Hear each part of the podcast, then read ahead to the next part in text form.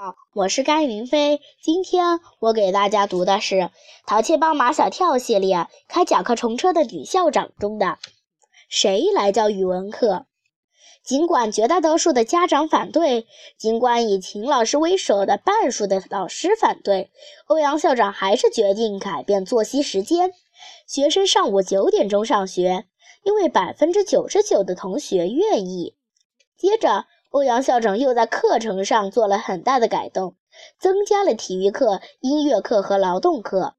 他要求老师尽量把课堂移到户外去，带学生到野外、到动物园、植物园、博物馆、科技馆去上课，还规定每个月组织学生去电影院看一次电影，或去剧场看一场演出。学生们高兴了，每天都像过节一样。秦老师却心惊胆战，他担心欧阳校长的想法这么搞下去，总有一天要出事。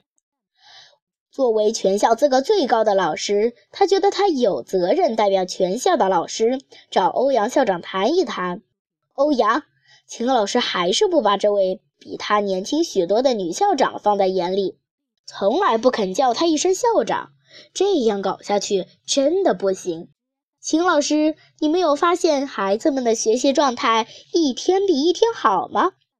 我承认，学生们的求知欲、学习的兴趣都比以前增强了。但是，秦老师转折的语气十分夸张。安全问题，你考虑过吗？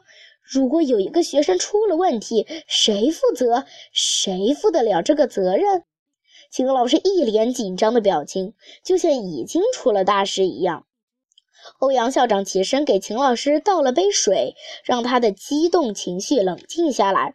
秦老师，我们不能因为怕出事就把学生总关在教室里。欧阳校长一说话，脸上就会有笑容，完全没有一笑之长的那有威严。而且他说话的语气总是慢条斯理的。但是秦老师正是从他的温和的笑容和语气里，感觉出一种坚定。他后悔来校长办公室，说的再多也是徒劳，因为这个年轻的女校长跟以前的老校长不一样。秦老师说的话在老校长那里还是挺有分量的，可这新来的欧阳校长一心要让学生们快乐，就是找出一千条一万条理由，也不可能说服他、动摇他。虽然秦老师快要到退休的年龄，虽然班上还有四个调皮蛋，但他从来没有觉得力不从心。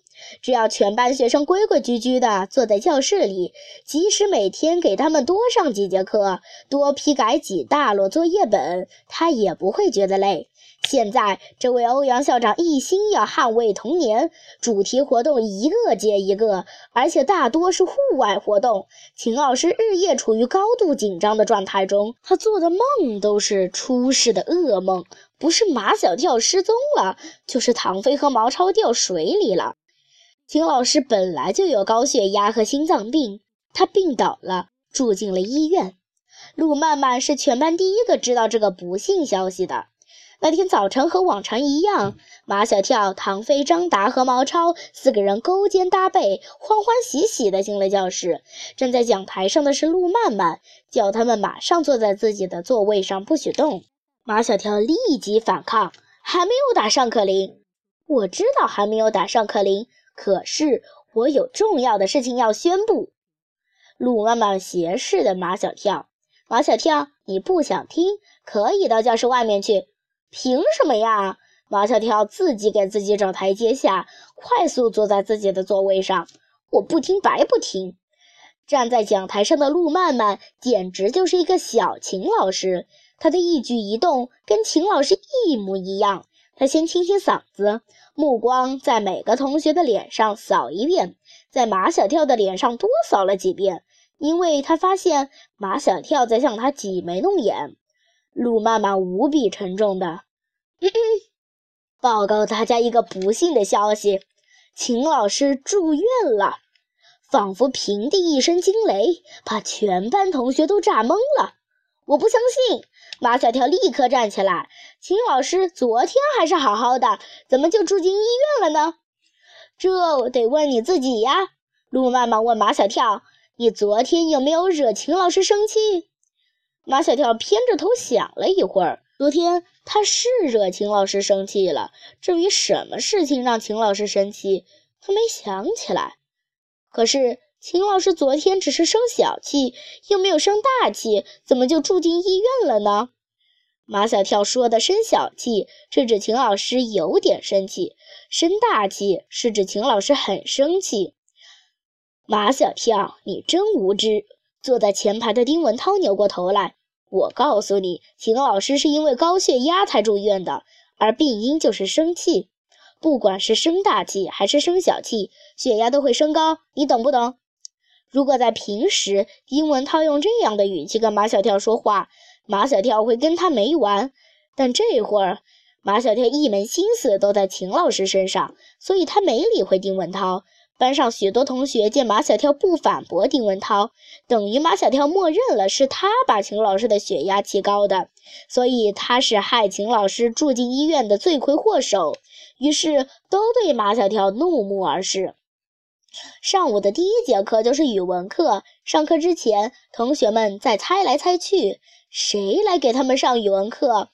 当然是教导主任。丁文涛完全是不容置疑的口吻。你们这样猜来猜去，简直就是脱了裤子放屁！多此一举，画蛇添足，穷极无聊。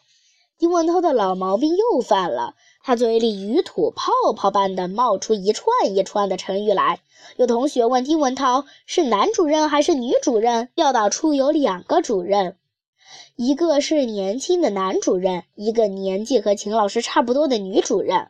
学生们记不住他们的姓，便直呼男主任、女主任。当然是女主任。丁文涛还是不容置疑的语气。语文课都由女主任带，数学课都由男主任带，这是约定俗成，一成不变，一锤定音。马彩跳不喜欢女主任，因为她脸上没有笑容，对学生说话的声音很大。马彩跳总是睁着眼睛都可以做梦的孩子，他又开始想入非非。如果学生能选择老师，如果是欧阳校长，不知欧阳校长在当校长之前是教语文的还是教数学的？如果他是教语文的，他会来给他们带语文课吗？